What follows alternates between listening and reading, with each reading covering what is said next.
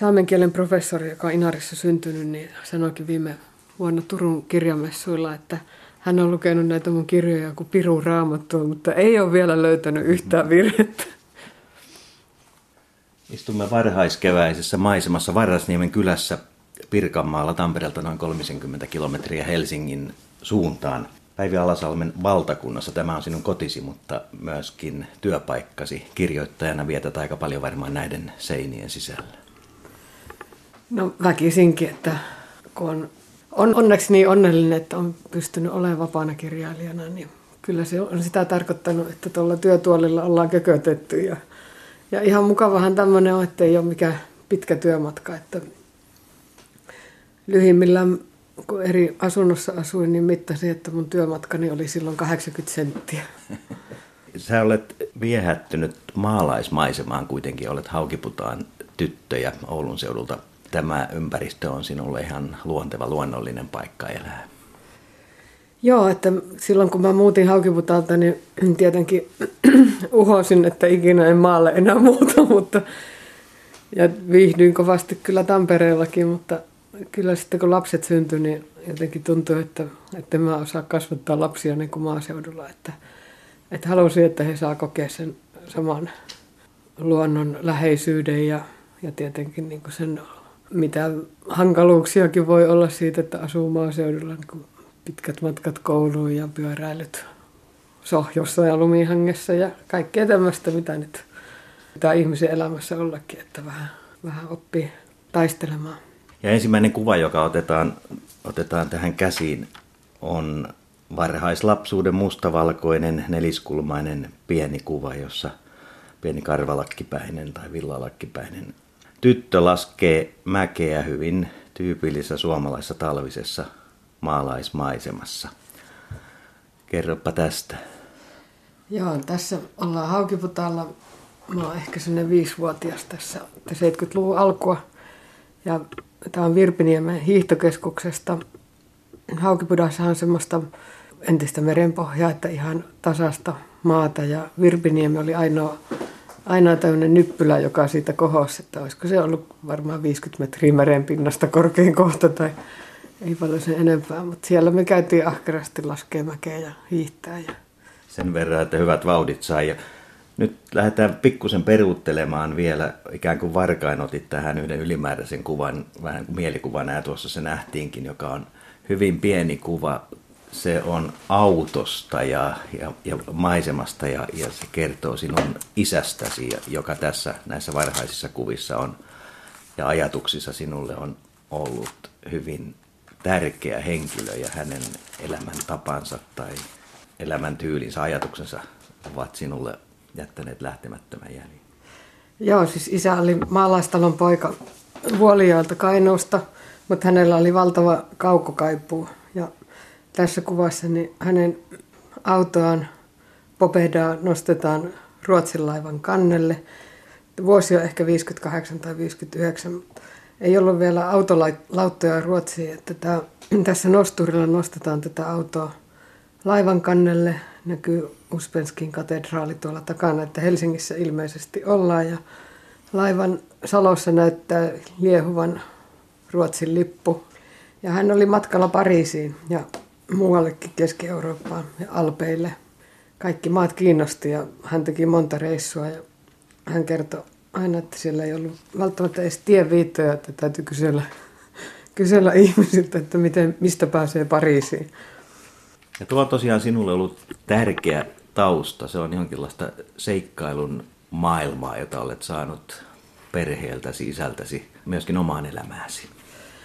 Joo, isä oli kova valokuvaamaan myös ja hän otti diakuvia matkoiltaan ja muistan lähtemättömästi lapsena yhden sellaisen kuvan, mikä oli Alpeilla otettu ja Serpentiinin tie näkyi sinne Alaslaaksoon menevän ja silloin jo päätin, että mäkin haluan päästä johonkin paikkaan, missä on tuommoisia korkeuseroja, että kun se Haukipudas oli, niin tasasta maastoa.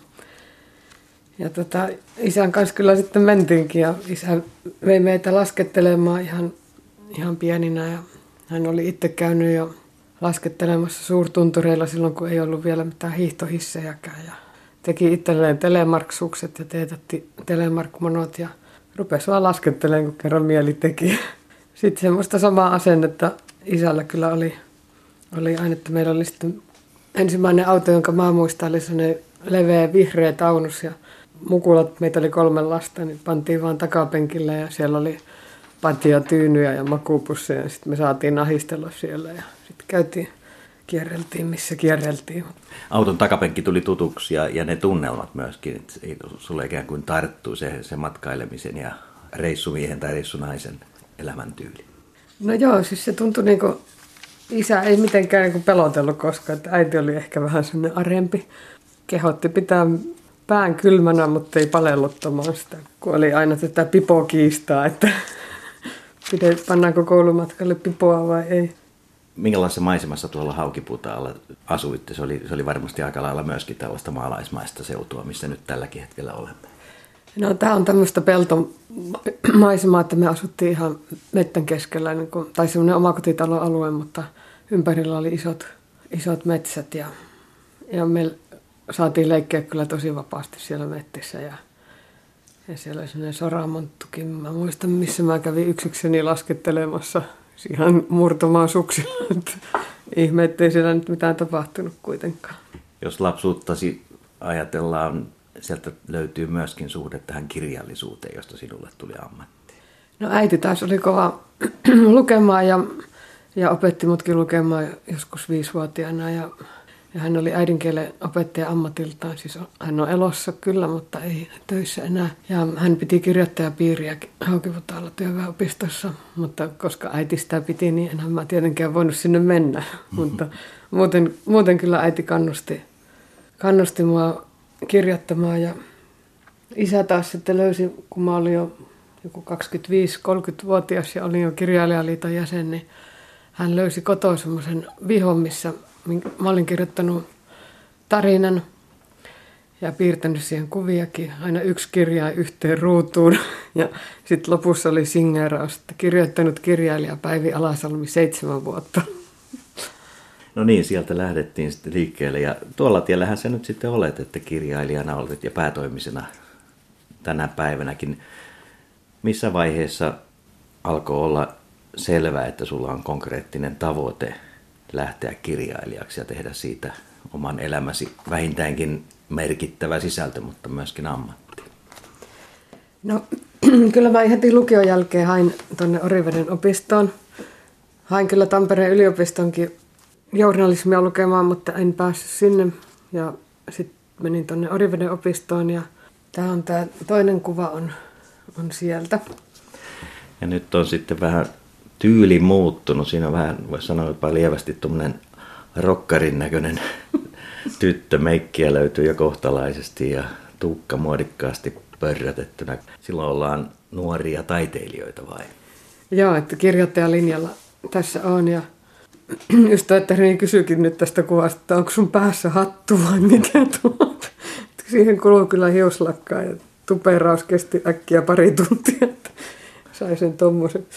Sehän ei ollut mikään ongelma, se oli, se oli tuota, noin aikaa löytyi juuri näihin olennaisiin asioihin silloin. Joo, kyllä. Jotenkin se on tupannut unohtua nyt sitten vanhemmat. Eli Oriveden opisto, se on melkoinen päätös kuitenkin lähteä sitten Haukiputaalta näin kauas etelään. No siis itse asiassa mun äiti on kotoisin siitä ihan naapurikunnasta Juupajoelta ja mä olin käynyt Oriveden opistossa aikaisemmin siellä tuttujen luona ja tykästynyt siihen paikkaan ja sitten tietysti oli tämä kirjailijaksi tulo haave, niin se oli aika luonteva ratkaisu loppujen lopuksi. Ja kuitenkin niin kuin halusin tulla etelään Haukiputaalta ja kirjoittaminen, niin kun, ei se silloin kun mä sen, sen koulun aloitin, niin ei mulla ollut niin kun, minkäänlaista käsitystä, mitä se työ on sitten käytännössä. Tietenkään sellaista kenelläkään voi olla, mutta kyllähän se oli ihan mahtava ikimuistoinen vuosi siellä viettää samaa henkisten nuorten kanssa. Ja tuolloin elettiin mitä aikaa? Tää, mä aloitin siellä tuhatyhdeksänsataakahdeksankymmentäviisi ja tämä on vuodelta tuhatyhdeksänsataakahdeksankymmentäkuusi tämä kuva. Sen voi helposti kuvitella, että... että nuorten taiteilijasielujen kanssa vuosi Oriveden opistossa kirjoittamisen opiskelussa, kirjoittamisessa on ollut aika mieleenpainuva vuosi. Joo, no me oltiin ihan hulluja, jos suoraan sanotaan, että, että sieltä on jäänyt muutamia ikuisia ystäviä, kun asuttiin sisäoppilaitoksessa ja elettiin ihan kello ympäri yhdessä, niin, niin tuli oikein syviä ystävyyssuhteita, joiden kanssa pidetään edelleen yhtä. Miten kuvaisit tuota Oriveden opiston aikaa niin kuin oman ammatin ja työn kannalta? Sanoit, että se oli villiä aikaa ja villiä elämää, mutta varmaan se antoi nimenomaan siihen kirjoittamiseen tosi paljon eväitä. Joo, no tärkeimmät oli tietenkin nämä opettajat, eli Risto Ahti opetti meille runoutta ja Johani Syrjä proosan kirjoittamista. Ja molemmat opetti sivulauseessa sellaista maailman näkemistä kirjailijan silmin ja, ja sitä uskaltautumista he, heittäytyä. Tämäkin on kuitenkin tuommoista porvarillisesta virkamiesperheestä, että ei, vaikka oli niin kuin tuettu tätä lukemisharrastusta, niin ei välttämättä kauheasti isä ja äiti ilahtunut sitten, kun mä ilmoitin, että musta tulee kirjailija. Että jätän yliopisto-opinnot kesken ja rupean kirjailijaksi. Niin siitä sitä nyt ei ihan hurraa huudoin otettu vastaan sitä ilmoitusta. Miten omaa luonnettasi nuoruudessa, lapsuudessa kuvasit? Oletko ollut railakas tyttö? No kyllä varmaan sitäkin. Ja koulusta tykkäsin kauheasti ja olin, olin kyllä ihan pinkokin. Että se oli sillä helppoa se koulunkäynti. Mutta kyllä opettajat mulle aika usein sai sanoa, että nyt Päivi suukin, että mä olin sitä sanomisen tarvetta oli aika paljon.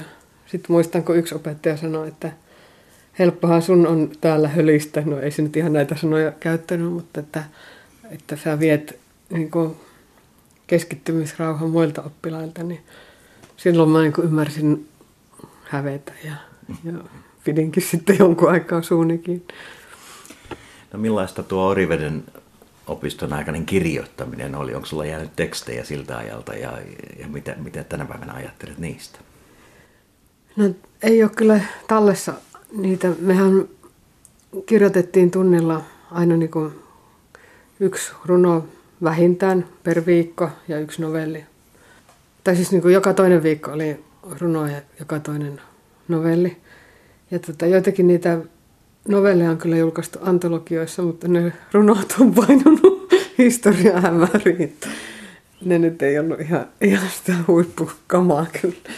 Minkälaisia lähtöajatuksia sulla oli ihanteita, idoleita kirjoittamisesta? Minkälaisia tyylilajeja pidit läheisimpänä itsellesi? No mulla oli aika lailla suuria aukkoja tässä maailmankirjallisuudessa, että varmaan vasta sitten yliopistossa rupesin niitä paikkailemaan, että silloin lukioaikaisena, tai niin ala-asteella mä luin kaikki Agatha Christiet, eli tämä dekkari-innostus alkoi siellä. Sitten yläasteella oli jotain tämmöisiä Henry Millereitä ja Bukowskia ja sitten Hubert Selbyä, että aika tämmöisiä raakoja ja tota, härskejä kirjailijoita arvostin ja sellaista niin kuin tykitystä, jos sanoisi näin, että se kerto, kertova puoli oli aika lailla vielä hakuisessa silloin, että kun mietin, että kuinka pitkää ja kertovaa proosaa mä nyt kirjoitan, niin silloin ne, oli, ne ensimmäiset novellit oli kyllä todella lyhyitä ja armottomia. Mennään eteenpäin seuraavaan kuvaan ja se löytyy nyt sitten kirjan liepeestä. Nyt puhutaan erilaisesta kirjoittamisesta ja puhutaan melkoisesta reissusta. Teit ison maailman ympäri matkan. Joo, että mä olin, olin tota, haaveillut siitä lapsesta asti, kun mä kuulin, että semmoisia voi ihmiset tehdä. Ja mä olin tuossa kirjoittanut viisi romaania, tai julkaissut viisi romaania, joista viimeisin oli Finlandia ehdokas. Sitten mä siinä sivussa tein töitä T V:lle, radioon ja lehtiin. Kiersin opettamassa. Kävin Oriveden opistossakin opettamassa ja, ja tota, keräsin hirveästi rahaa tehdäkseni tällaisen vuoden mittaisen maailman ympäri matkan.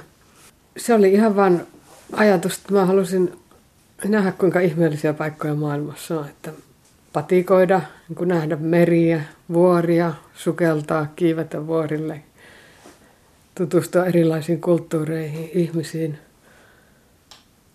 Sellainen valtava kaukokaipuu. Ja minkä ikäisenä tuo sitten näytti mahdolliselta ja toteutui? No, mä olin kolmekymmentäyksi täyttänyt, kun me lähdettiin. Se oli sillain budjettimatka kuitenkin, taikka sitä rahaa oli kerätty ihan hulluna. Esimerkiksi leivoin kolme ja puoli vuotta leivän itse. En ostanut kaupasta semmoista ylellisyyttä kuin valmista leipää. Sillä aika vaatimattomalla budjetilla matkustettiin ja asuttiin teltassa joka maassa. Ja lähinnä näissä kehitysmaissa, missä me, tai melkein kaikki maat oli luokiteltavissa kehitysmaiksi.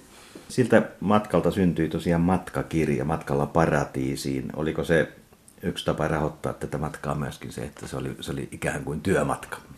Joo, oli. Että jos se työmatka oli lyhimmillään ollut kahdeksankymmentä senttiä, niin pisimmillään se oli nyt pallon ympäri. Että, että mä olin tehnyt kolmen lehden kanssa sopimuksia, että ne ottaa näitä mun matkakertomuksia.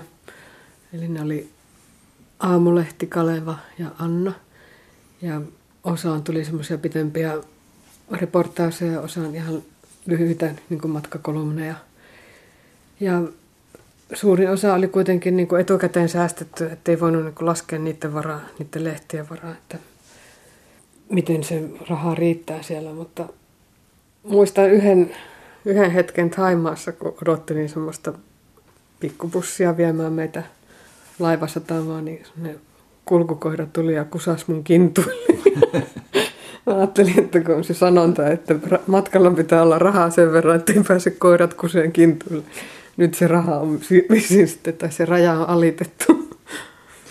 Tuo kuva, joka tässä edessämme on tuolta kirjan, kirjan kansidiepeen takaa tosiaan, niin siinä on Kaislahameessa tuollainen unelmien kuva, pukeuduit paikalliseen asuun ja tyyliin. Ja tämä, oliko tämä niitä matkan suuria unelmia nähdä itsensä tällaisena? Varmaan joo, että tämä on tänne lavastettu kuva oikeastaan, koska paikalliset käytti vaan tätä hametta ja heillä oli rinnat paljaina naisilla. Että nämä oli tehty vaan turisteja varten nämä tämmöiset koripunotut rintaliivit ja tuo ruusuke tuossa rintojen välissä on roskapussista tehty. mutta, mutta tämä ranta oli kyllä ihan aito valkohiekkainen koralliranta, jossa oli ihan mielettömiä korallimuodostelmia, jossa snorklattiin ja kukka korvan takana on ihan puusta otettu, että kyllä tämä oli, oli niin kuin sellainen unelmien toteutus, tämä Tannan, Tannan tulivuorisaarella otettu. Ja Vanuatulla ollaan silloin ja vuosi oli tuhatyhdeksänsataayhdeksänkymmentäkahdeksan, eikö niin? Se taisi olla yksi niitä merkittävimpiä etappeja tällä maailman ympärysmatkalla. No joo, että jos mä ajattelen, niin oikein toi saari jäi mieleen parhaiten, että niin näissä saarilla oli erilaisia pukeutumiskäytäntöjä, että, että siellä Efate pääkaupunkisaarella oli, oli niin kuin kristittyjä paljon ja he pukeutuivat semmoisiin puuvillamekkoihin. Ja sitten mitä kauemmas mentiin siltä pääsaarelta, niin sitten oli näitä perinnekyliä, missä ei ollut vielä kristiusko päässyt vaikuttaa. Ja naisilla oli nämä kaislahameet ja miehillä oli vain niin peniksen ympärillä kääretty puun lehti eikä mitään muuta. Että, että siellä tätä sai tietenkin hierasta silmiä. Ja meistä oli taas yhtä lailla iloa heille. Muistan, että yhdellä saarella niin naiset piiritti mun ja mulla oli teepaidan alla rintaliivit. Ne alkoi räpsytellä niitä olkaimia ja nauraa. Ja, ja tota, mun piti opetella niiden kielellä, miten sanotaan, että älä, älä, ei saa. Ne ei ollut koskaan tavannut semmoisia mm. rintaliivit. Minkälaisia ajatuksia sulla oli silloin, kun tätä matkakirjaa kirjoitit? Mitä halusit kertoa? Matkakirjan voi kirjoittaa hyvin monella tavalla. Tässä ehkä ei päällimmäinen ollut, ollut ne reitit ja, ja matkan eteneminen, vaan, vaan joku muu. No sehän siellä matka-aikana tulee sitten niin kuin vahvana mieleen. Ensinnäkin tajus, kuinka suuri tämä pallo on. Että et meillä on vielä paljon koskematonta luontoa. Mutta myös näki sen aika lailla, että mitä vauhtia ihminen sitä tuhoaa. Paljon oli niin kuin sellaisia seutuja, jotka oli aivan käsittämättömän rumia. Jos vastapainoksi näki myös semmoista aivan käsittämättömän jumalaista kauneutta. Että siltähän sitä ei välttynyt ajattelemasta, että, että tässä sitä matkustaessaan koko ajan tuhoaa sitä palloa ja, ja on... Olen kyllä niin karsinut lentomatkat sen jälkeen minimi, että en mä kovin montaa kertaa ole lentokoneeseen sen jälkeen astunut, mutta, mutta tää, paljon, meillä niin kuin, paljon meillä on annettu ja paljon on vielä jäljellä, mutta kyllä niin kuin nämä täytyy ottaa ihan koko ajan huomioon nämä luonnonsuojelulliset asiat tässä elämässä. No mites tämä näkemys on sun kirjallisuuteen vaikuttanut? Tässä nyt kun hypättiin tuohon matkakirjaan, esikoisromaani Saana oli jo liki kymmenen vuotta aikaisemmin julkaistu ja sulla tekstejä oli julkaistu jo paljon tuohon mennessä. Oliko tällä matkakirjalla ja maailmanympärysmatkalla jotain erityistä vaikutusta sun kirjoittamiseen? No ehkä se, että sen jälkeen muutettiin Juupajolle sinne mökkiin asumaan ja mä kirjoitin Metsäläiset kirjan ja sitten tämän matkakirjan siellä kahden talven aikana ja asuttiin ihan ilman mukavuuksia ja se oli yhdenlainen kokemus kanssa, että pestä käsin pyykkiä, kantaa lähteistä vesiä. Tuo Metsäläiset kirja kertoo vähän sen tapaisesta ajattelusta myöskin, eli paluusta tuommoiseen ikään kuin ihanteelliseen, ihanteiden mukana paluusta jonnekin luonnon keskelle, mutta kaikki ei siellä ehkä menekään ihan niin kuin kuvittelisi. Joo, että kyllähän että ihminen on, mitä vanhemmaksi elää, niin sitä enemmän osaa arvostaa mukavuuksia, että, että, että varsinkin lasten kanssa, että, että on se pyykkikone ja Ja lämmin suihkukin on todella mukava. Oma kirjailijan urasi oli, oli tuolla maailmanympärysmatkalle lähdettäessä jo hyvässä vauhdissa ja olit Finlandia-palkintoehdokkaanakin tällä Vainola-kirjalla. Se oli vähän erikoinen kirja ehkä sun kirjailijauralla. No, no täytyy tunnustaa, että mä olin vähän suivaantunut siinä, mutta että no kirjoitetaan perkele semmoista, kun te haluatte, että kirjoitetaan. Sen työnimikin oli viihdekirja ja niitä viihteen kliseitä siinä käytiin hyväksi, mutta kuitenkin siihen tuli tämmöinen goottilainen henki kaikista niistä kauhuelokuvista, mitä on nähnyt ja kauhukirjallisuudesta, mitä on lukenut. Ja, ja se oli ihan, ihan sellainen poikkeuksellinen se kirjoittamisvaihe, että mä kirjoitin sitä öisin ja mulla oli niin kiire kirjoittaa sitä, että mä opin huomaamattani kymmensormijärjestelmän.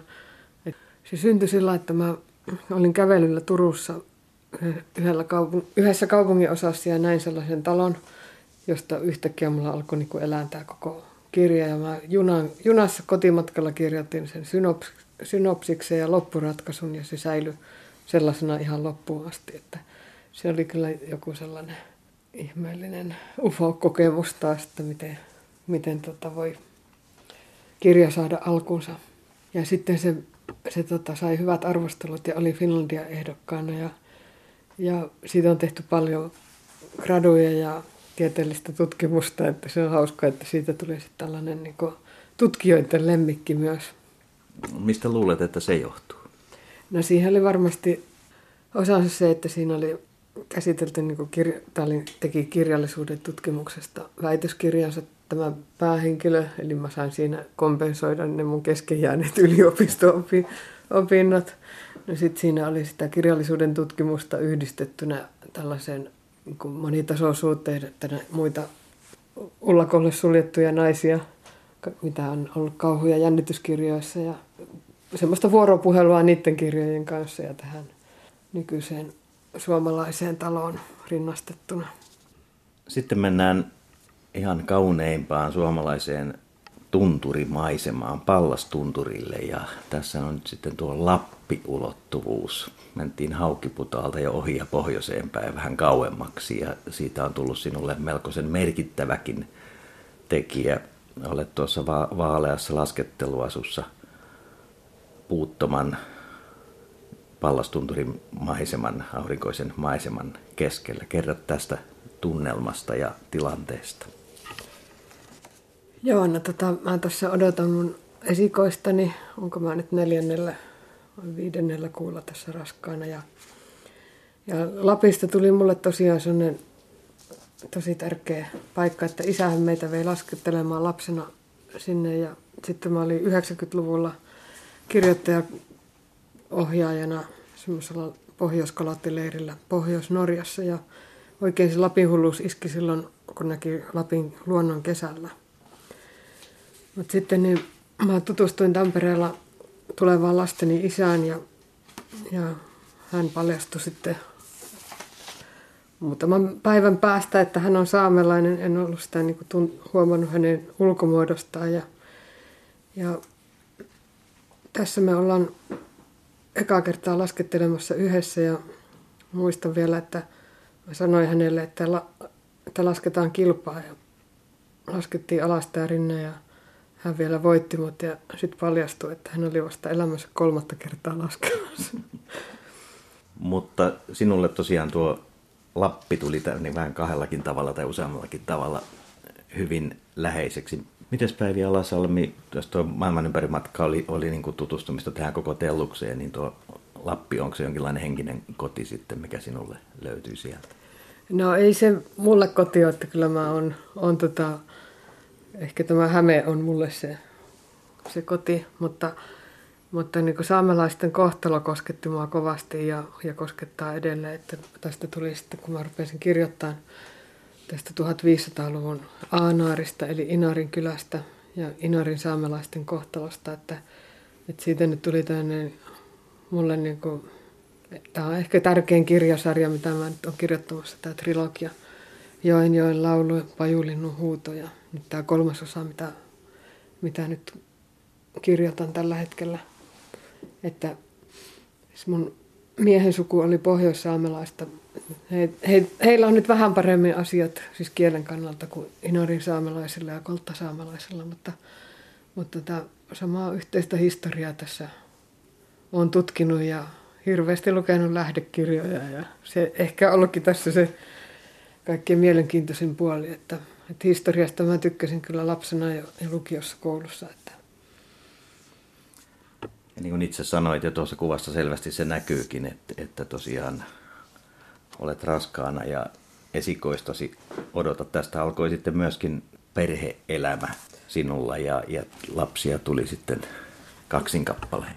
Joo, no siis mä odotin tätä esikoistani, esikoispoikaa, niin kun mä luin lehdestä Maria Jotunin, Jotunista kertovan artikkelin ja siinä sanottiin, että hänen lastensa ikäero on kymmenen kuukautta ja mä ajattelin, että ei voi pitää paikkaansa, että, että no eikö se ollut sadistisen mies ainakin sen huojuvan talon perusteella ja no kuinka ollakaan, niin Niin tota, munkin lasten ikäero on kymmenen kuukautta, eikä siinä sadismia tarvittu. Että, et tota, sitten kun mun tää toinen lapsi oli syntynyt, niin mä, me oltiin tultu sairaalasta ja tyttö oli ehkä viikon vanha ja nukkui kotona, niin mä lähdin sitten tämän pojan kanssa kävelylle siihen Kalevaan uimahallin puistoon ja pukkasin poikaa kärryissä ja sitten mun vanha naapuri Kalevasta tuli vastaan ja me ei oltu nähty vähän aikaa, että hän tiesi vaan, että mulla on syntynyt yksi lapsi. Hän sitten sanoi, että voi sielläkö se sun vauva nyt on ja tuli sinne kärryihin katsomaan ja onnitteli kauheasti. Ja tota, mä jotenkin nolottin, että mä en saanut kerrottua, että mulla on toinenkin tuolla kotona. Siitä alkoi ne tutut, monelle tutut ruuhkavuodet, miten se kirjoittajan, kirjailijan arki ja, ja lasten hoitaminen ja, ja arkirutiinit saatiin yhdistymään? No se aika, kun mä olin äitiyslomalla, niin ne oli kyllä, oli sitä suunnittelua enemmän, että ei siinä ollut sellaista mahdollisuutta. Että, no silloin, kun oli vasta yksi lapsi ja hän, hän nukkui pitkiä päiväunia, niin silloin mä sain sen Ystävänsä naisien kirjan tehtyä loppuun asti, mutta siinä tulikin sitten muutaman vuoden tauko ennen kuin seuraava kirja ilmestyi, eli neljä vuotta, mutta, mutta mä olin niin paljon tehnyt niitä, tai saanut niinku ideoita, pistänyt niitä muistiin, että sitten mulla kyllä alkoi tulla kirjoja, ja hirveästi tuli satukirjat ja romaaneja ja tietokirja, ja vaikka mitä, ettei se aika kyllä hukkaan mennyt, ja voin sanoa, että ei kyllä satuja olisi multa syntynyt ilman omia lapsiaan niin ollenkaan. Tuo on varmasti merkittävä käänne kuitenkin sun elämässä. Mitä paljon se näkyy sun kirjoittamisessa sen jälkeen?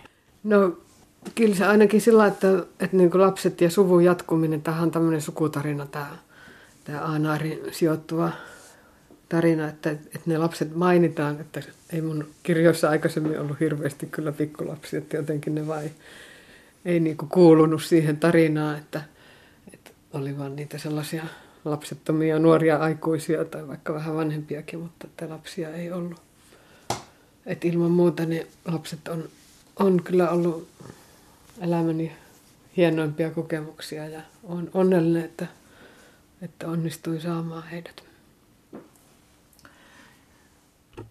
Sitten tosiaan tuo trilogia, jonka jo mainitsit, joka nyt on työn alla, se on ollut aika valtava työ varmasti tutustua tuohon muinaiseen viisitoistasataluvun lappilaiseen saamelaiseen maailmaan ja kulttuuriin. Mitä kaikkea sieltä on, on löytynyt tai millaisia näkökulmia sieltä on, on, on sinulle löytynyt kaikkein tärkeimpinä? No, tämä ajatus, ajatus tietenkin, että miten hienosti he ovat eläneet yhteen luonnon kanssa, että ei niin kuin, jää minkäänlaista jälkeä, että he ovat siellä asunut. Ja kun mä tutustuin lasteni isän sukuun, niin mä en voinut kuin ihastella vaan, että miten taitavia he oli kaikissa asioissa. Korjasivat autot ja leipovat viinerit. Kaikki osasivat tehdä kaikkea, että kun ei ollut niin kuin sitä apua lähellä, mistä pyytää toisilta apua, että piti niin kuin itse osata tehdä kaikki. Että, että onhan se tietenkin ollut sama suomalaisilla, että aika ankarissa olosuhteissa täällä ollaan pakkastalvet vietetty ja, ja opittu niin kuin rakentamaan sellaiset rakennukset, missä pysyy hengissä ja metsästämään. Että se on aika lähellä meilläkin kuitenkin vielä menneisyydessä.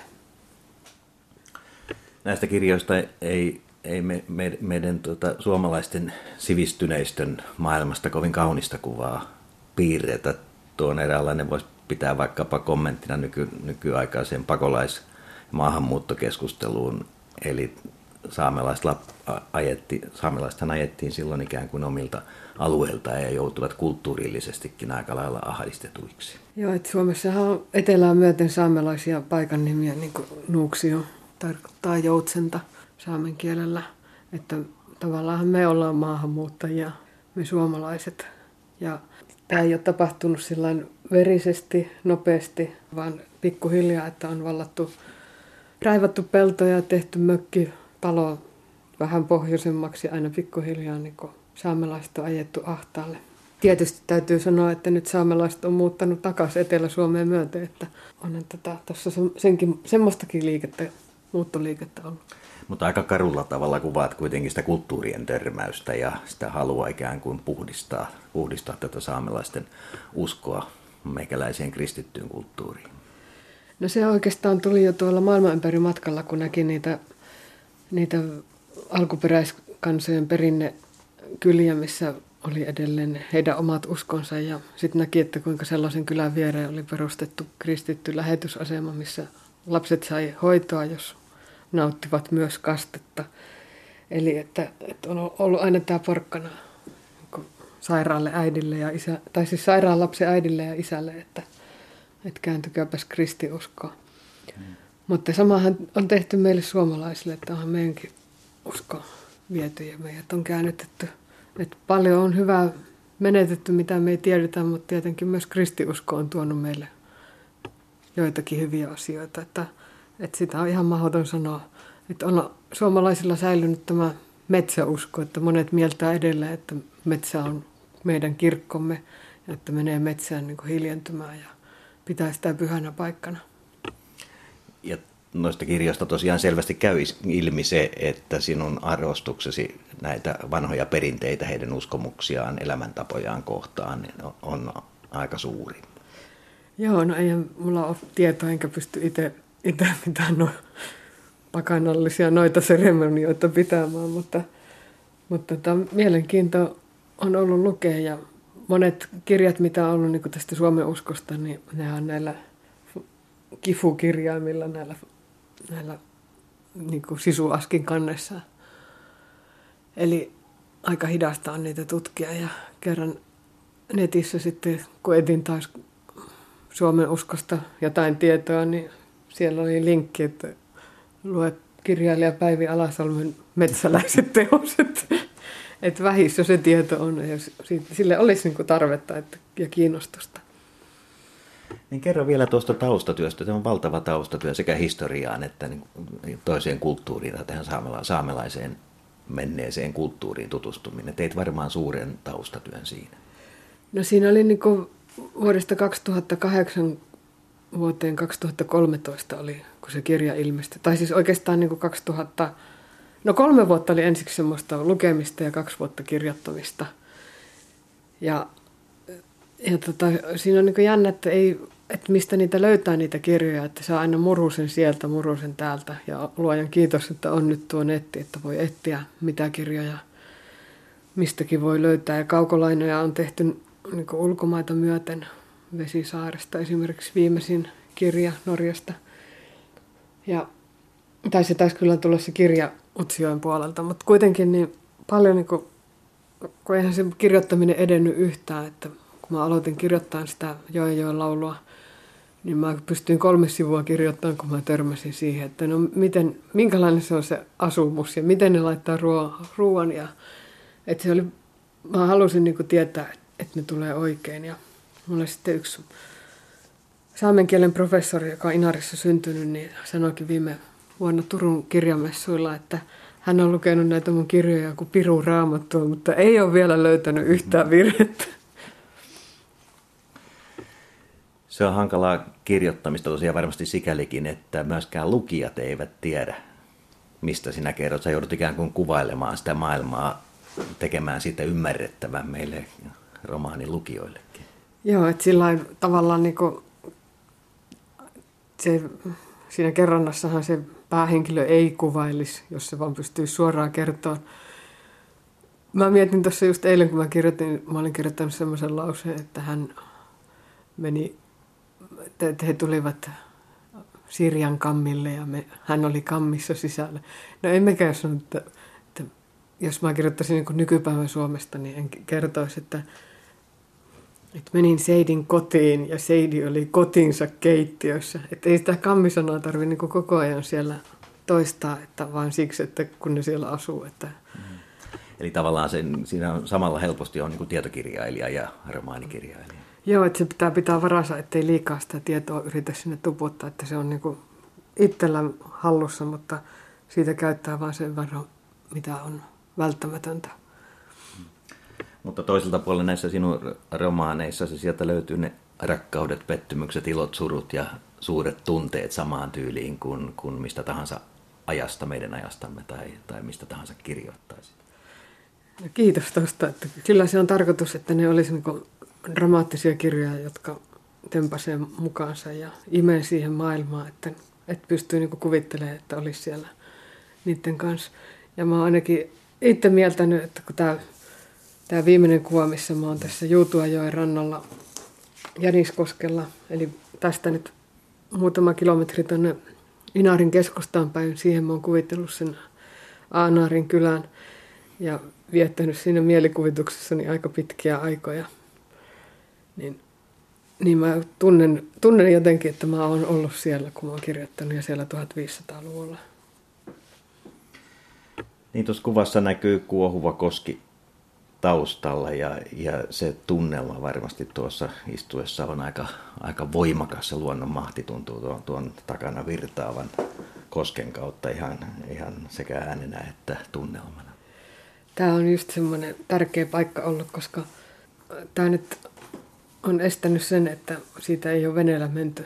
Tuossa olisi vene mennyt nurin ja soutajat kuollut. Että, että siinä Joen joen laulussa onko semmoinen lause, että, että niin kuin Aanaari ei pääse tätä jokea, Juutuajokea pitkin, jos ei osaa kiertää koskea tai noitua koskea hiljaiseksi. Että, että se, oli, se luonnonusko oli yhtä voimakas, tai mä oon laittanut sen kirjassani olemaan yhtä voimakas, että Että niin kuin sellaisia taitoja ihmisillä on ollut, että ne on siitä selvinnyt.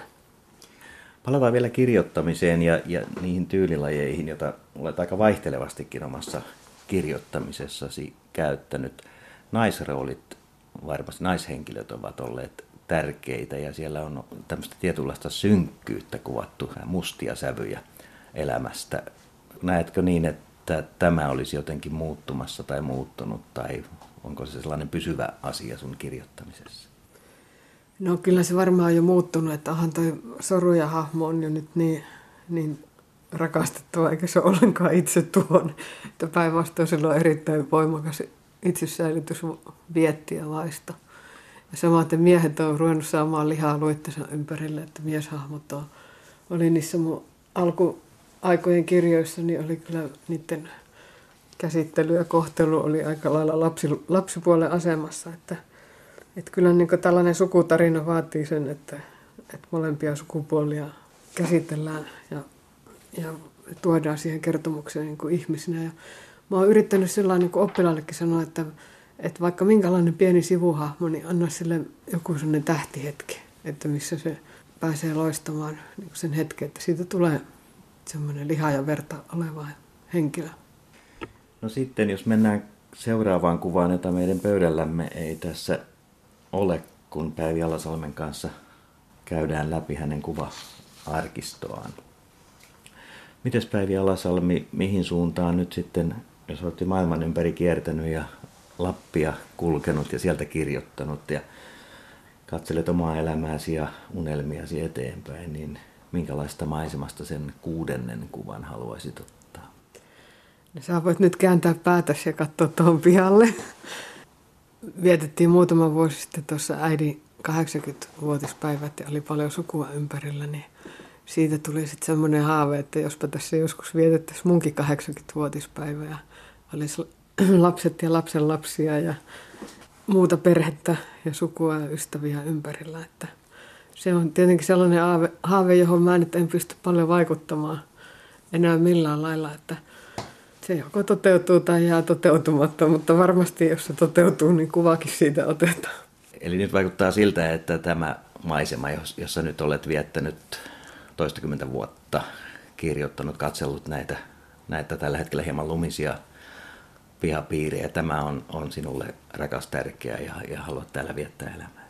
Kyllä mä oon viihtynyt Viialassa ja, ja tykkään tästä paikasta ja täällä on hienoja metsiä ja tuo järvi tuossa vieressä on myös tärkeä paikka. Ja mä luulen, että mulle on niin kuin maalla asuminen kaikkein parasta ja, ja tietenkin se, että ei ole hirveästi virikkeitä, niin sitten tulee tehtyä töitäkin vähän enemmän. Ja mä oon vaan kerta kaikkiaan niin maalaistyttö, että en mä usko, että mä, tai maalaisnainen, eukko varmaan nykyään, ämmä, että mä nyt enää muuta mihinkään kaupunkiin, että niin ainakin toivon, että terveys pysyy semmoisena, että pystyisi loppuun asti täällä asumaan. Että isä sai semmoisen lähön, niin kuin varmaan halusikin, että, että kuoli saappaat jalassa omalle kotipihalle. Ja, ja oli automoottoria just rassannut, että oli kädet vielä rasvassa. Että, että, että, se olisi ihan hyvä lähtö varmaan mullekin.